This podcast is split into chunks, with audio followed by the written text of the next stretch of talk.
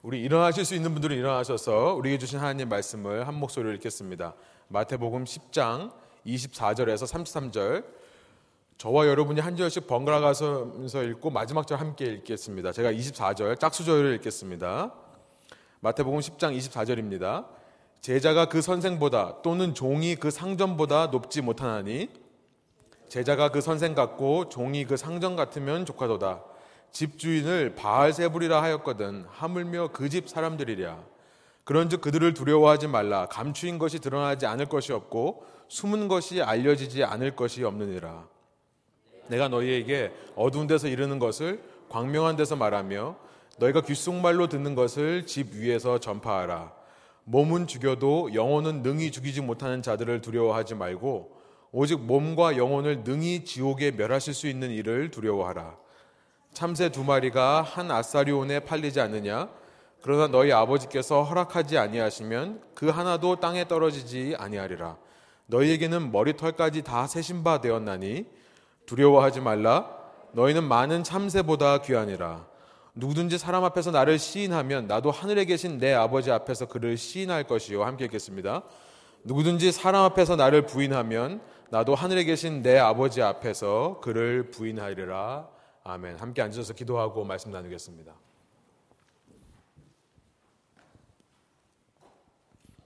살아계신 하나님 오늘도 저희에게 주님께서 살아계신 주님의 음성을 들려주신 것이라 믿고 저희가 이 말씀을 사람이 전하는 말로 사람이 기록해 온 말로 어, 받지 아니하며 나를 향하신 주님의 음성으로 들을 수 있는 시간 될 수 있도록 인도하여 주십시오.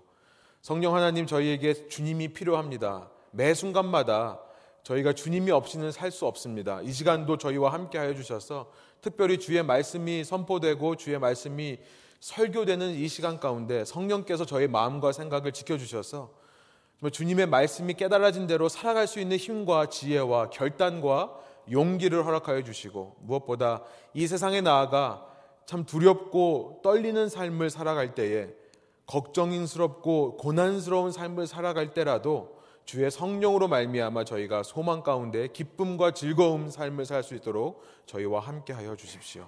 감사드리며 예수 그리스도의 이름으로 기도합니다. 아멘. 네, 오늘 우리가 시편을 읽었듯이요. 참 시편의 고백을 보면 참 우리의 현실과 너무나 맞아 떨어지는 것 같아요. 또 우리가 방금 전에 기도했듯이 이 세상을 보면 두려움이 있습니다. 우리 인생의 특징이라고 하면 그 두려움을 느끼는 것이 아닌가라는 생각이 듭니다. 어쩌면 시대가 발달할수록, 시대가 발전할수록 우리에게 더 두려움이 커져만 가는 것은 아닌가라는 생각이 들어요. 기차가 빨리 달릴수록 불안감이 더 커지듯이요. 이제 인류의 경제 규모가 더 커지면 커질수록, 문명이 발달하면 발달할수록, 돈이 축적되면 축적될수록 증가하는 것은 위험입니다. 리스크예요. 그렇기 때문에 두려움이 커져가는 것 같습니다. 요즘은 인터넷과 이 미디어 매체들의 발달로 인해서 근거 없는 소문들과 이야기들이 너무나 또 우리를 불안하게 하는 것도 사실입니다. 제가 지난 시간 말씀드렸지만 오늘 밤이 그 슈퍼문이라고 어, 하는 아시죠? 그 달이 지구와 가장 가까운 날이 오늘 밤이래요. 그래서 오늘 밤에 나가서 한번 달을 보시기 바랍니다. 그런데 하필이면 그 슈퍼문이 블러드문과 겹친대요. 블러드문이라는 것은 태양과 지구와 달이 일선상에 있기 때문에 달이 붉게 보이는 현상인데 그래서 어느 때보다 아마 달이 크게 붉게 보이는 날이 오늘 저녁일 것 같습니다.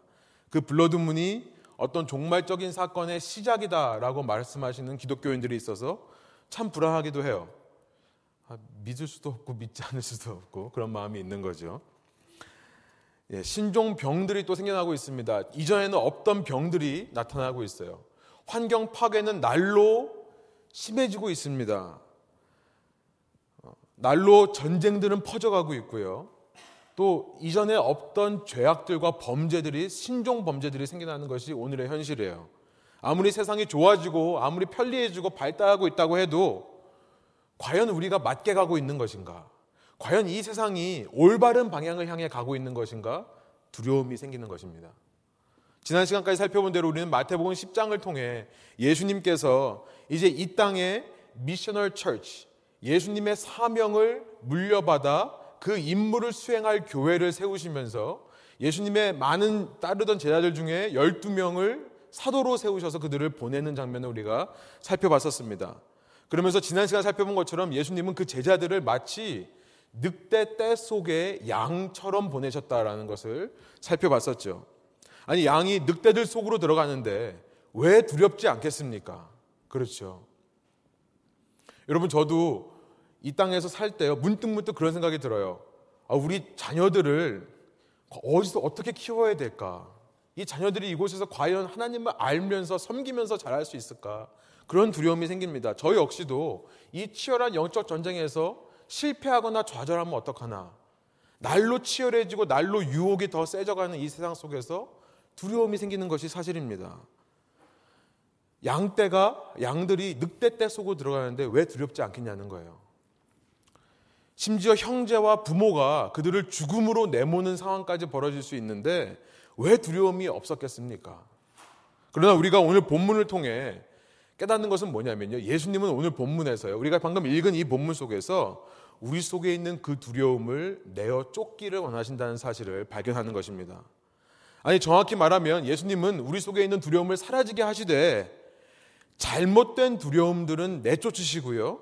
우리 속에 올바른 두려움이 회복되게 하셔서 우리로 하여금 이 땅에서 더 풍성하고 능력 있는 미셔널 철치의 삶을 살게 하시는 것을 원하신다는 것을 우리가 이 말씀을 통해 발견하게 되는 것입니다.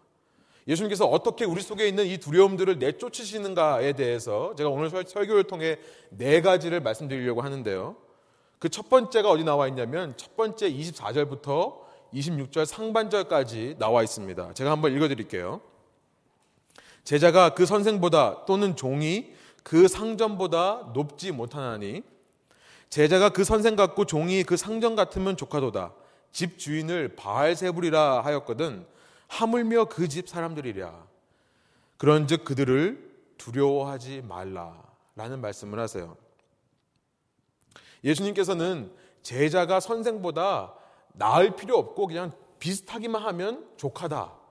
종이 상전보다 나을 필요 없고 종이 상전과 비슷한 수준이면 족하다라는 말씀을 하세요.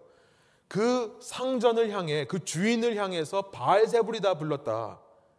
우리가 마태복음 9장에 살펴보는 것처럼 예수님께서 악한 영을 영에 사로잡혀진 사람을 자유케 해 주시자 사람들이 저 사람이 귀신의 힘을 악한 영의 힘을 힘입어 악한 영을 쫓아낸다라는 말, 말을 하는 것을 우리가 봤습니다. 마태복음 12장 24절에 가면 예수님을 가리켜서 저가 귀신의 왕 바알세부를 의지한다라는 것을 말하는 것을 우리가 발견하게 돼요. 아니 그 주인을 향해서 예수님을 향해서 너 악한 영에 힘입어서 이 사역을 한다라고 했는데 하물며 너희들일까 보냐 이런 말씀을 하시는 거죠. 예수님께서 우리 속에 있는 두려움을 사라지게 하는 그 첫 번째가 뭐냐면 예수님께서 어떤 가르침을 통해 우리 속에 있는 두려움의 문제를 내쫓으시냐면요. 놀랍게도 우리로 하여금 기대하게 하신다는 거예요. 한번 보여주세요. 뭘 기대하게 하십니까? 제자가 선생보다 높지 못한다는 것. 종이 상전보다 높지 못한다는 것을 기대하라고 말씀하시는 거예요. 무슨 말이냐면요. 제자들이 세상에서 예수님과 똑같은 대우를 받을 것을 기대하게 하신다는 거죠. 제자들이 세상에서 예수님과 똑같이 대우를 받을 거다. 다른 기대하지 마라. 그걸 기대하라고 말씀하시는 거예요. 그래서 요한복음 15장에 보면 예수님께서 이제 이 땅에서 마지막으로 제자들과 함께 밤을 보내시면서 제자들에게 이렇게 말씀하시는 장면이 기록되어 있습니다. 제가 한번 읽어드릴게요. 요한복음 15장 18절부터 20절의 말씀입니다. 세상이 너희를 미워하면 너희보다 먼저 나를 미워한 줄 알라. 너희가 세상에 속하였으면 세상이 자기의 것을 사랑할 것이나 너희는 세상에 속한 자가 아니요 도리어 내가 너희를 세상에서 택하였기 때문에 세상이 너희를 미워하느니라. 내가 너희에게 종이 주인보다 더 크지 못하다 말 한 말을 기억하라. 사람들이 나를 박해하였은즉 너희도 박해할 것이요 내 말을 지켰은즉 너희 말을 너희 말도 지킬 것이라. 여기서 내 말을 지켰은즉이라는 말은 지켰다는 의미가 아니라 내 말을 지켰다면 너희 말도 지키, 지켰을 것이다. 다른 말로 말해서 내 말을 안 들었고 너희 말도 안 들을 것이다. 라는 말씀을 하시는 거죠. 우리가 참된 예수님의 제자가 맞다면요. 우리가 그 예수님에 의해 이 세상으로 보내심을 받은 미셔널 철치가 맞다면 세상은 반드시 우리를 미워할 거라는 거예요. 세상은 반드시 우리를 핍박하고 배반할 거라는 것입니다. 여러분, 이 사실을 우리가 기대해야 된다는 거예요. 왜냐하면 우리는 세상에 속한 자가 아니기 때문에 그렇습니다. 세상은요, 본질상 나에게 속한 것만을 사랑하는 것이 세상의 본질이에요. 여러분, 우리가 인종차별 얘기를 하지만 제가 이 미국 살면서도요, 그나마 미국에서도 인종차별이 가장 덜하다고 하는 이 시애틀 지역을 살면서도 사실은 가끔 가다가 인종차별은 많이 느낍니다. 특별히 저는 이제 아시안 남성이기 때문에 그런지 몰라도 이 백인 여성들이요, 금발 여성들이 참 무시를 하는 걸 많이 느껴요. 생긴 게 이래서 그런 것도 있겠지만 그냥 여성들이 무시하는 그런 걸 많이 느낄 때가 있어요. 뭐 별거 아니라고 하시겠지만 제가 이 스타벅스에서 이제 자주 가는데 이 문을 열어줘도요. 동양인 여자들은 되게 thank you라고 하고 넘어가는데요. 이 금발 자매들은 당연하다는 듯이 막 나가고 합니다. 뭐 별거 아니에요. 제가 좀 속이 좁아서 상처를 받아서 그러는데. 예. 인종차별의 문제. 여러분, 미국이 이것을 계속 얘기를 해왔어도 아직까지 미국 사회에서 없어지지 않는 문제가 인종차별이죠. 여러분, 교육해야 되는 것입니다. 그렇죠? 교육하지 않으면 본성대로 사람을 놔두면요. 사람은 자기와 다른 사람을 차별하게 되어 있습니다. 이것이 세상의 본질이라는 거예요. 인류 역사상 얼마나 많은 여자와 아이들이 무시를 당했습니까? 인간은 본래 본질상 연약한 사람은 우습게 보려는 경향이 있는 거예요. 여성의 인권을 교육하지 않으면 가르치지 않으면 세상은 알아서 여성의 인권을 보장해 주는 것이 아닙니다. 그렇죠? 여러분 기독교가 세상으로 들어와서 이렇게 여성의 인권 보장하는 것을 가르치기 시작했던 거예요. 세상은 예수님을요, 마치 자기 몸 속에 들어와 있는 바이러스처럼 면역 체계를 가동해 어떻게 해서든지 내쫓으려고 합니다. 특별히 유대인이라는 면역 체계를 발동시켜서 그 유대 어, 그 몸에 들어온 예수님이라는 사람을 죽이기까지 했습니다. 그렇게 예수님을 박해했던 세상은요, 당연히 제자들도 그 예수님의 제자들도 박해해야지만 세상다운 거예요. 그것을 기대하라는 말씀을 하는 것입니다. 이런 많은 경우 제가 청년들을 보면서도 그걸 많이 느끼지만 믿음이 있다고 하는 청년들이요. 믿음이 있다고 하는 신앙인들이 세상에 나아가서 실족하는 이유가 뭐냐면 이것을 기대하지 않기 때문에 실족하는 거예요. 세상에 대한 다른 말로 말하면 헛된 기대를 하기 때문에 그렇습니다. 기대한다는 말은 사랑한다는 말입니다. 그렇죠. 사랑하니까 집 나간 아들이 다시 돌아오기를 기대하는 거죠. 기다리는 것이죠. 물론 제자들은 세상에 대해서 완전히 소망을 끊어버리고 세상을 포기해서 기대하지도 말아야 한다는 것을 말씀드리는 것은 아닙니다. 제자들은 세상에 대해서 유일한 한 가지 기대와 한 가지 소망을 가져야 됩니다. 그것은 우리 인간의 기대와 소망이 아니라 우리 아버지 하나님의 기대와 소망인 줄로 믿습니다. 우리가 잘 아는 복음의 핵심이라고 할 수 있는 요한복음 3장 16절이 어떻게 되죠? 하나님이 세상을 이처럼 사랑하사 독생자를 주셨으니 이는 그를 믿는 자마다 멸망치 않고 영생을 얻게 하려 하십니다. 바로 그 기대와 소망을 품는 자들이 예수님의 제자가 되는 것입니다. 그렇게 죽은 세상을 향해 심폐소생술을 해서 회복시키기 원하시는 삼일체 하나님의 사랑 이것을 품는 자들이 미셔널 철치가 되는 것입니다. 그러나 그 세상을 그렇게 내가 섬겨야 될 대상으로 내가 그렇게 내 목숨을 주어서까지라도 섬겨줘야 될 대상으로 기대하는 것이 아니라 오히려 거꾸로 나를 섬겨줘야 되는 대상으로 기대하게 되는 것. 세상에 나가서 그 세상에 주는 유익과 가치와 세상에 주는 만족이 나를 기쁘게 할 수 있을 거다. 나를 성장시킬 수 있을 거다. 나를 만족시킬 수 있을 거다. 라는 기대를 하는 순간 그 신앙인들은 나가서 실족하게 된다는 것입니다. 여러분 함께 세상에 나아가서 실족하지 않는 청년들이 있다면 그런 신앙인들이 있다면 이것을 기억하십시오. 세상은 자기 것을 사랑해요. 자기 것을 보호해줘요.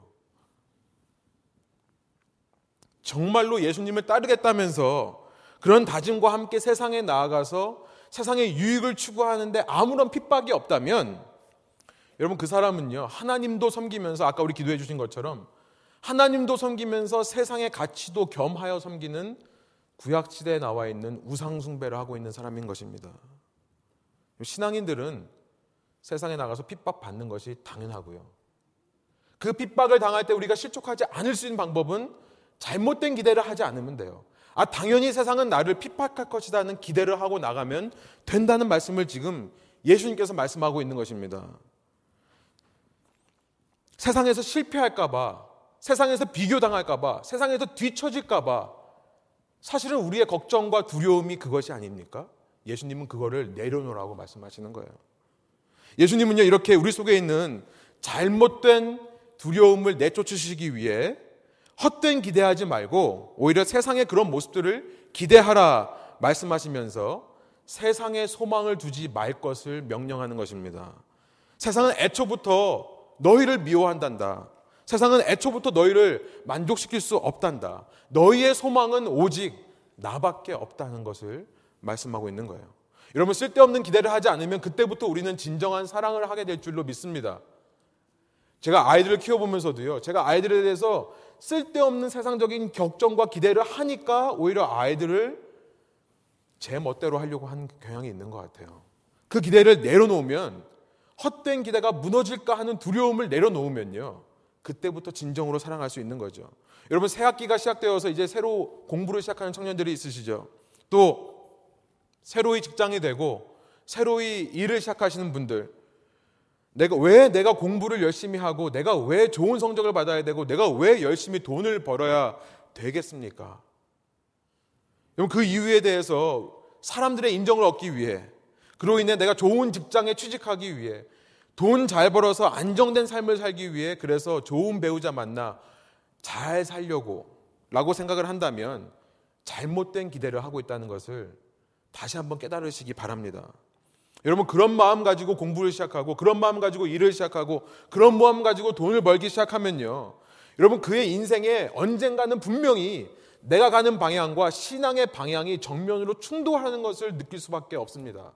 아니 어쩌면 지금까지 살아오면서 그런 충돌들을 많이 느껴왔는지도 모르겠습니다. 내가 무시하고 산 거지요.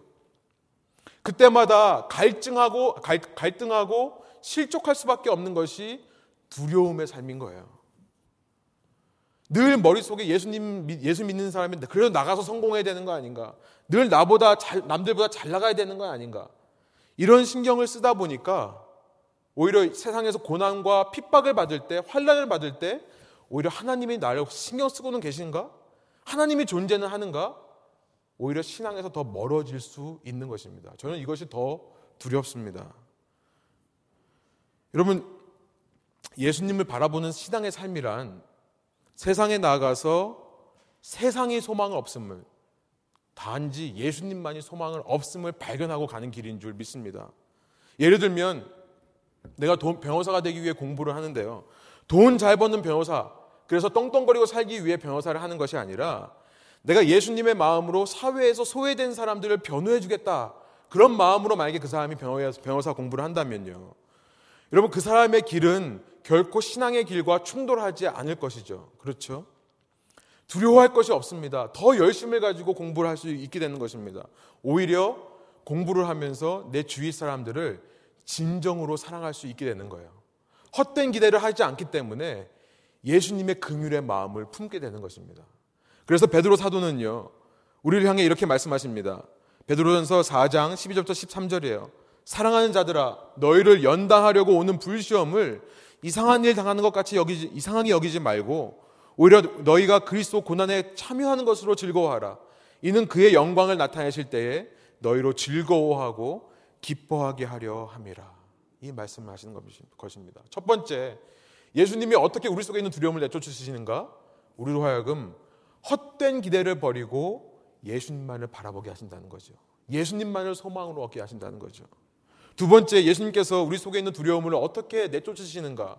그 두 번째에 대해 26절, 27절이 말씀하고 있다고 생각합니다.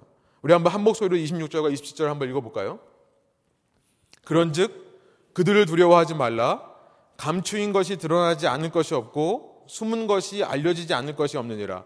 내가 너희에게 어두운 데서 이르는 것을 광명한 데서 말하며 너희가 귓속말로 듣는 것을 집 위에서 전파하라. 왜 미셔널 철치인 우리가 세상 속으로 가면서 그렇게 이리때 속으로 가면서 두려워하지 말아야 합니까? 예수님께서 이 말씀을 하시는 거예요. 진리는 반드시 드러나고 알려질 것이기 때문에 그렇다. 진리는 내가 아무리 지금은 너희에게 어두운 데서 말하고 귓속말로 얘기하지만 진리는 온 천하에 당당하게 드러날 거다. 빛 가운데 광명이 비치는 것처럼 진리는 선포되고 드러날 것이다. 여러분, 우리는 이 땅을 살면서 사실 진리에 대해서 알지만요. 당장 내 눈앞에 보이는 유익과 이익을 챙기기 위해 그 진리를 버리고 불의와 타협할 때가 참 많이 있는 것 같습니다. 그렇죠? 두려운 거예요. 내 당장 내가 당하는 손해가 두려운 것입니다. 당장 내가 겪는 이 수치와 이 명예가 깎여 나가는 이 그것들이 아, 이 불명예가 두려운 거예요. 다른 사람의 나를 향한 시선이 두려운 것입니다. 만일 예수님께서 십자가에 달리시기 전에요. 그 십자가에서 당하시는 그 손해와 부끄러움과 수치 때문에 그 십자가라는 진리를 잠깐 덮어두었다고 한번 생각해 보세요.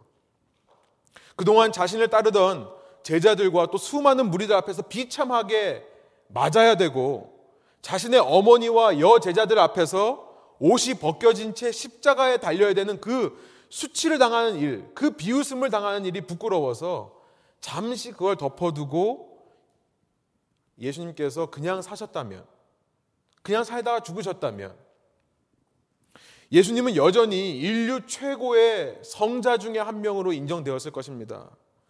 그가 행했던 치유 사역만으로도 그는 당대에 수많은 인기를, 사람들에게 수많은 인기를 누리면서 아마 정치판에 뛰어들었으면 승리를 했을 사람이었을 거예요. 그러나 우리가 방금 전에 읽었던 대로 요한복음 3장 16절에 담겨 있는 그 십자가의 그 대속의 진리를 온 세계에 밝히 드러낼 수는 없었을 것입니다. 우리는 때로 많이 고민하면서 두려워합니다. 내가 이렇게 한다고 해서 내 속에 있는 진리가 과연 드러날 것인가? 내가 이 선택 앞에서 진리대로 순종한다고 해서 누가 알아볼까? 과연 다른 사람들이 이런 나의 행동을 알아보고 이 속에 숨겨져 있는 진리를 알아보기나 할까? 남들 다 이렇게 사는데 나만 혼자 튀겠다고 해서 달라지는 게 뭐가 있을까? 당장 내 눈에는 내가 결단한 것에 대한 성과가 보이지 않기 때문에 진리를 잠깐 덮어두고 세상을 따라갈 때가 많다는 거예요. 그 두려움을 이기지 못할 때가 있다는 것입니다. 남들 하는 것처럼요, 그렇게 그냥 그럴듯하게 포장해서 이야기하는 것을 자연스럽게 생각하고요. 아, 그게 사람과의 관계에서 어쩔 수 없는 거다. 남들 하는 것처럼 뒷돈도 좀 얹어주고요. 필요한 경우 좀 융통성 있게 사는 법도 좀 배우려고 하고요. 그러나 진정으로 예수님을 믿으면서 그 예수님을 따라가는 제자가 맞다면 두려움 때문에 특징 지어지는 이 세상의 모습을 따라가지 않게 됩니다. 왜냐하면 예수님 앞에서는요, 그 어떤 진리도 숨기지 않고 다 알려질 것이고 감춰지지 않고 다 드러날 것을 믿는 마음이 생겨나기 때문에 그렇습니다. 여러분, 대인 관계에서 우리가 두려움이 있을 때는 언제냐면 이 복잡한 인간 관계에서 혹시나 오해를 받지 않을까. 저도 목회를 하면서 가장 지혜가 필요한 부분이 바로 이 부분인 것 같아요. 얽히고 설켜 있는 이 사람들 다 다른 생각을 가지고 모이는데 그 사람들의 생각을 실타래처럼 묶여 있는 것을 어떻게 지혜롭게 풀 수 있을까? 가장 많이 기도가 필요하고 도움이 필요한 부분인 것 같습니다.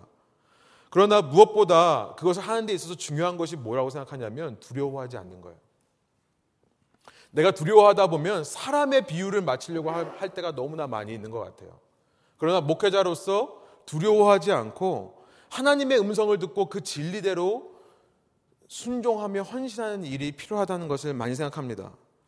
그런 대인 관계 속에서요, 다른 것 무엇보다 사람들의 어떤 판단과 눈길과 시선을 의식하기보다는 내가 내 질, 하나님께서 주신 진리로 내 속을 가득 채운다면 내가 당장 눈에 보이는 이익을 따라서 비유 맞추면서 거짓말하는 일을 하지 않고 잔머리를 열심히 굴려가지고 인간관계를 저울질하는 것을 하지 않고요. 당장은 내가 아무도 알아주지 않다 하더라도 손해보는 일이라 할지라도 진리를 따라 산다면 여러분 어떤 고난과 어려움이 닥쳐온다 하더라도 두려워하지 않을 수 있지 않을까 그런 생각을 해보는 것입니다. 잘못된 인생을 사는 사람은 때에 따라 지혜롭게 거짓말로 막아가면서 지혜롭게 산다고는 하지만 잘못된 길을 가는 사람들은요. 혹시 내가 잘못한 것 때문에 벌 받지는 않을까 그런 두려움 속에 살아가는 것 같아요. 무슨 일만 사면 무슨 일만 나타나면 생기면 내가 이거 벌 받는 게 아닌가? 라는 생각이 드는 거죠.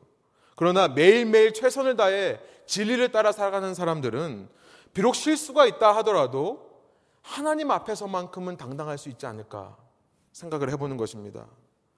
여러분, 예수님의 십자가는 결코 실패가 아니었다는 것을 우리는 압니다.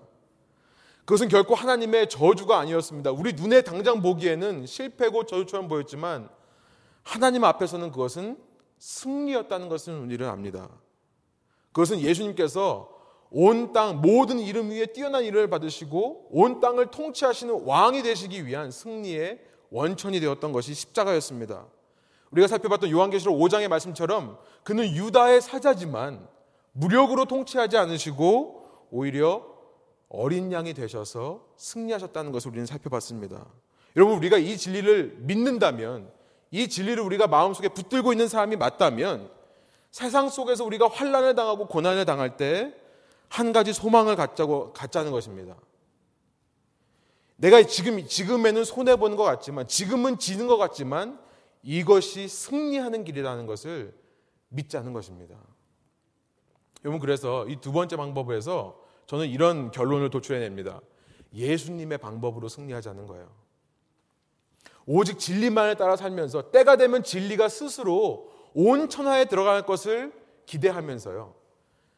내가 지금 알량한 잔머리와 알량한 말솜씨로 상대방을 감동시키는 게 아니라 진리를 따라 사는 모습을 보여줄 때 언젠가 예수님의 방법으로 승리하자. 여러분 때로 세상을 살면서 나를 넘어뜨리려고 공격하는 사람들이 있을 때 여러분 이것을 기억하시기 바랍니다. 사람도 두려워하지 말고요. 진리대로 사세요. 그러다 보면 언젠가 진리가 드러날 거예요. 세 번째 예수님께서 우리 속에 있는 두려움의 문제를 어떻게 해결하시는가? 저는 이 말씀 28절의 말씀을 보면서 이런 결론을 한번 생각해 봤습니다. 대체하심으로 우리 속에 있는 두려움을 해결하신다. 우리 28절 한번 한 목소리로 한번 읽어볼까요? 몸은 죽여도 영혼은 능히 죽이지 못하는 자들을 두려워하지 말고 오직 몸과 영혼을 능히 지옥에 멸하실 수 있는 일을 두려워하라. 두려워하지 말라라고 하시면서 지금 28절 마지막에 두려워하라 라는 말씀으로 끝납니다. 그래서 오늘 설교 제목이 두려워하지 말고 두려워하라 예요.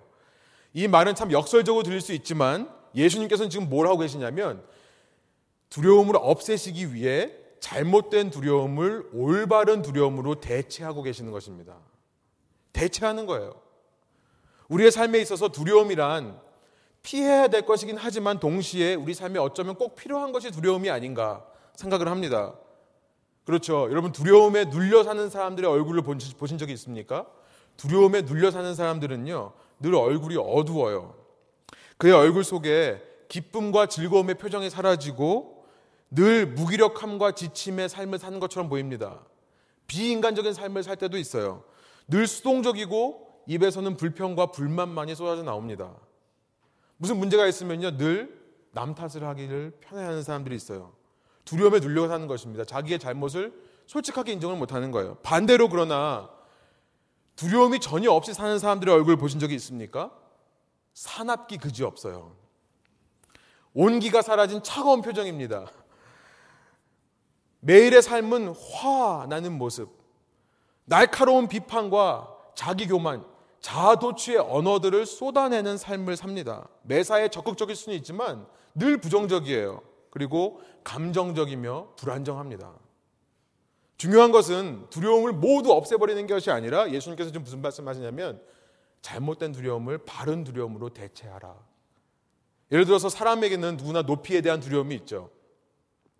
그 높이에 대한 두려움이 나쁘게 작용하면 고소공포증이라는 것이 생깁니다. 그러면은 고소공포증이 있으면 아예 높은 데도 올라가지를 못해요. 상쾌한 공기를 마실 수도 없습니다. 그러나 그 두려움을 아예 없애버리지 말고 그 두려움을 올바른 두려움으로 바꾸면 그 두려움은 어떤 두려움이냐면 높은 곳에 올라가도 떨어지지 않게끔 안전하게 보호하는 두려움이 되는 거예요. 그렇죠? 제 개인적인 얘기를 좀 할게요. 제가 사역을 하다가 잠깐 사역을 쉬고 방황했던 시간이 있었는데요. 그때 이제 가족을 먹여 살리기 위해 했던 일 중에 하나가 뭐였냐면 집을 고치는 일을 잠깐 했었습니다. 그래서 이제 28피트 재는 한 8미터 정도 되는 그 높이의 사다리를 늘 갖고 다니면서 이제 집을 고쳤는데 한 집에 처마 끝을 이제 나무를 교체하는 작업을 했었어요. 제가 28피트짜리로 해놓고 이제 올라가서 제가 고소공포증이 없어요. 생긴 것처럼 그렇죠. 좀 강합니다. 그래서 올라가도 두려움이 없어요. 그래서 어 이게 안 좋은 게 뭐냐면 두려움이 없다 보니까 사실은 이렇게 옮기려면 내려와서 옮겨서 올라가야 되는데 두려움이 없다 보니까 이게 귀찮은 거예요. 그러니까 위에서 이제 막 이걸 들고 뛰, 뛰다 뛰기도 하고요. 그다음에 활동 반경을 굉장히 넓게 잡습니다. 그러니까 한번 올라갔을 때 가능하면 많은 곳을 커버하고 오려고 해요. 제가 그러다가 지금도 기억하는 게 멀리는 못을 이제 하려고 하다가 떨어졌어요 거기서. 떨어지고 나서 좀 이제 치료도 받고 한동안 좀 쉰 다음에 회복되어서 제가 이제 그 다음 잡을 처음 잡은 게 뭐였냐면 지금 여기 이제 시애틀 가시면 50가에 그 서쪽으로 교회가 하나 있어요. 그 교회를 페인트하는 것을 제가 이제 맡아서 일하신 분들과 함께 가서 페인트 작업을 했는데 거기는 그 윗부분을 페인트해야 되는데 32피트짜리를 하고 올라가야 되고 반대편에서는 그때 이제 제가 평생 가장 높은 사다리를 본 게 46피트짜리 그걸 이제 올려서 했는데요. 제가 이제 32피트짜리 들고 와서 올라가려고 하는데 너무 깜짝 놀란 게 뭐냐면 한 세 계단 올라가 가지고 이 온몸이 다 떨리는 거예요. 제가 그 전까지는 고소공포증이 있는 사람들 보면서 저건 꾀병이다. 아유, 저 하기 뭐가 무섭냐 이랬는데요.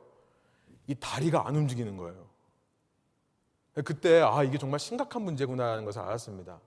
제가 몇 번 오르락내리락 하다가 이제 일하시는 사장님이 너 뭐 하냐 그래가지고 제가 사실은 이거 못 하겠어요. 이렇게 말씀드렸더니 너 이거 꼭 해야 된다. 너 이거 오늘, 너 이거 오늘 안 하면 너 오늘 할 일이 없다. 그렇게 말씀하셔가지고 이제 억지로 했습니다. 너무 감사했던 건 뭐냐면 지금 돌아보니까 제가 그래도 목회자에 헌신한 사람 아닙니까? 그러니까 또 교회를 페인트하는 걸 맡겨주셔서 아 그래 교회 칠하다가 죽으면 순교자 명단에도 좀 올라가지 않을까. 제가 그런 마음을 가지고 정말 열심히 기도했어요. 이거 올라가면서 주님 붙잡아 주십시오. 주님 붙잡아 주십시오. 정말. 제가 놀랍게도요, 한 시간 만에 그걸 극복했습니다. 신기하게 한 시간 정도 되니까 사라지더라고요, 이게요. 예전처럼 위에 올라가도 괜찮아요. 정말 신기했어요. 그런데 중요한 것은 이전과 달라진 게 뭡니까? 이제는 안전을 생각하게 된다는 거죠. 제가 두려움이라고 했을 때 이 두려움이라는 fear라는 단어는요. 우리가 어떻게 보면 terror, 어떤 공포라고 이해할 수도 있지만 좋은 의미에서의 fear는요. 성경에서 어라고 합니다. A-W-E. 어. 어라는 것을 한국말로 경외심이다라고 번역합니다. 어라는 말은 지금 제가 말씀드린 높이 개념으로 보면 이런 이런 감정이에요. 높은 산에 올라가거나 높은 빌딩에 올라갔을 때 아래를 내려다보면 드는 생각이 뭐죠? 아찔한 그 느낌. 그것이 어입니다. 어. 경외심이라는 거예요. 단순한 공포, 무서움이 아니라 어떤 마음이냐면 이 대자연 앞에서 이 높은 빌딩 앞에서 아, 나는 아무것도 아니구나. 나는 참 연약한 존재구나. 라는 것을 깨닫는 것이 경외심입니다. 이런 의미에서 경외심은 우리 삶에 꼭 필요한 것이라 믿습니다. 특별히 신앙생활을 할때 있어서는요. 요즘은 하나님의 사랑에 대해서 너무 많이 말한다고 하지만 사실 하나님에 대한 경외심이 중요해요. 좋은 예는 아닐 수 있겠습니다만 여러분 이 프리웨이를 다니면서 어떤 분들을 만나면 자동적으로 그 경외심이 생기죠. 자동적으로 제 발이 브레이크로 옮겨지는 그런 분들이 있으시죠. 요즘은 이 앱이 있어가지고 제가 오늘도 사실은 그거 키고 왔는데요. 앱이 있어가지고 요즘은 그 길에 경찰 어딘 데까지 다 나온대요. 그래서 그런 게 있다고 해서 한번 제가 어제 처음 알아가지고 한번 시험 삼아 해봤는데 예 좋은 예는 아닙니다. 예. 그분들이 거기 계시기 때문에 아니 그분들이 거기 계시지 않더라도 그분들이 자주 출몰하던 지역만 가도요 저희 마음속에 그런 마음이 일어나죠 경외하는 마음 그래 내가 티켓 받으면 낼 수밖에 없는 존재구나 그런 마음이 생기는 거죠 여러분 신호등이 항상 초록색 불빛만을 얘기한다면 모든 건너물마다 매일 사건 사고들이 끊이지 않을 것입니다 운전하면서 두려움이 있기 때문에 방어 운전이라는 것을 할 수 있는 거예요. 예수님께서 세 번째로 우리 속에 있는 두려움을 내쫓으시는데 그것을 대체시킨다. 보여주시면 그 두려움을 하나님을 경외하는 경외심으로 바꾼다는 거죠. 그래서 하나님만을 바라보게 하는 신전 의식을 만드시는 것입니다. 신전 의식. 내가 늘 하나님 앞에 있음을 잊지 않고 기억하는 의식이에요. 하나님께서만이 이 세상의 유일한 주권자시고 모든 왕 중의 왕이시며 주 중의 주라는 사실을 깨닫게 하시는 것. 나의 모든 주권은 오직 하나님께만 있음을 기억하게 하는 것. 신전 의식을 회복시키는 것입니다. 세상 사람들은 기껏해야 너의 육체밖에 못 죽인다. 그러나 하나님은 너의 육체만이 아니라 너의 영혼까지도 지옥으로 보내 영원히 멸하실 수 있는 분이 아니냐. 그러므로 어디서나 하나님만을 의식하라는 거죠. 32절, 33절 그래서 이런 말씀을 하십니다. 우리 한번 한 목소리로 한번 읽어볼까요? 누구든지 사람 앞에서 나를 시인하면 나도 하늘에 계신 내 아버지 앞에서 그를 시인할 것이요. 누구든지 사람 앞에서 너 나를 부인하면 나도 하늘에 계신 내 아버지 앞에서 그를 부인하리라. 예수님께서 지금 우리 속에 있는 이 사람에 대한 두려움, 사람들이 나를 어떻게 할까봐, 나를 죽일까봐 하는 그 두려움을 하나님을 향한 두려움으로 바꾸시는 거예요. 여러분, 순교자들이 이것이 되었을 때 자기의 목숨을 버려 예수 그리스도의 복음을 증거할 수 있었는 줄을 믿습니다. 세상 모든 싸움, 우리가 속한 모든 전쟁은 다 하나님께 속한 것임을 믿으십니까? 예, 아멘이시라면 두려워하지 마시라는 것입니다.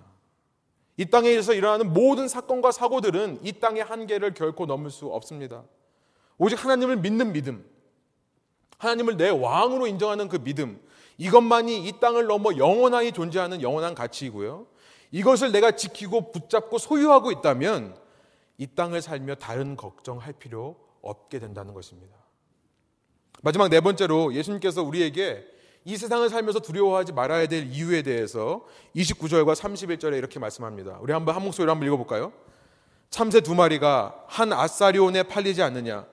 그러나 너희 아버지께서 허락하지 아니하시면 그 하나도 땅에 떨어지지 아니하리라. 너에게는 머리털까지 다 세신 바 되었나니 두려워하지 말라. 너희는 많은 참새보다 귀하니라. 아멘. 29절에 아사리온이라고 번역된 이 말은요. 영어 ESV로 보니까 페니라고 번역했습니다. 굉장히 작은 단위의 동전입니다. 예수님께서는 왜 두려워하지 말라고 하십니까? 왜냐하면 이렇게 말씀하고 있어요. 너희 아버지께서 허락하지 아니하시면 그 작은 새도 땅에 떨어지지 않기 때문이다.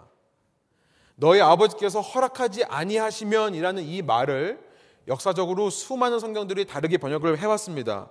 하나님 모르게라고 번역하기도 했어요. 하나님 모르게 일어난 일은 없다. 혹은 하나님의 계획에서 벗어나는 일은 없다. 이렇게 번역하기도 했습니다. 하나님의 뜻과 어긋나게 참새가 땅에 떨어지는 법은 없다. 이렇게 번역하기도 했습니다. 다 맞는 번역이고 좋은 번역입니다. 그러나 원어 그대로를 그대로 직역하면 이런 말이 돼요. 좀 이것이 너무나 은혜가 되었습니다. 원어 그대를 원어 그대로 직역하면 너의 하나님 없이라는 말이에요. without your father. 너의 하나님 없이 참새 한 마리도 땅에 떨어지지 않는다는 말씀을 하고 있는 거예요. 그렇게 싼 값에 팔리는 참새도 하나님 없이 땅에 떨어지는 법이 없는데 너희는 어떻겠냐? 너희들은 하나님께서 머리털까지 다 세고 계신단다. 아멘. 저는 정말 아멘이에요.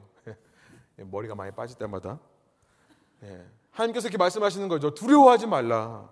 너희는 존귀한 자들이다 말씀하시는 것입니다. 네 번째로 우리가 왜 두려워하지 않을 수 있습니까? 그 하나님께서 우리와 늘 함께 하시기 때문에 그렇다는 거죠. 아버지 없이 떨어지는 법이 없대요. 우리가 믿는 예수님의 다른 이름이 무엇입니까? 우리가 마태복음 1장 23절에서 이미 살펴봤습니다. 그 이름을 임마누엘이라 하라.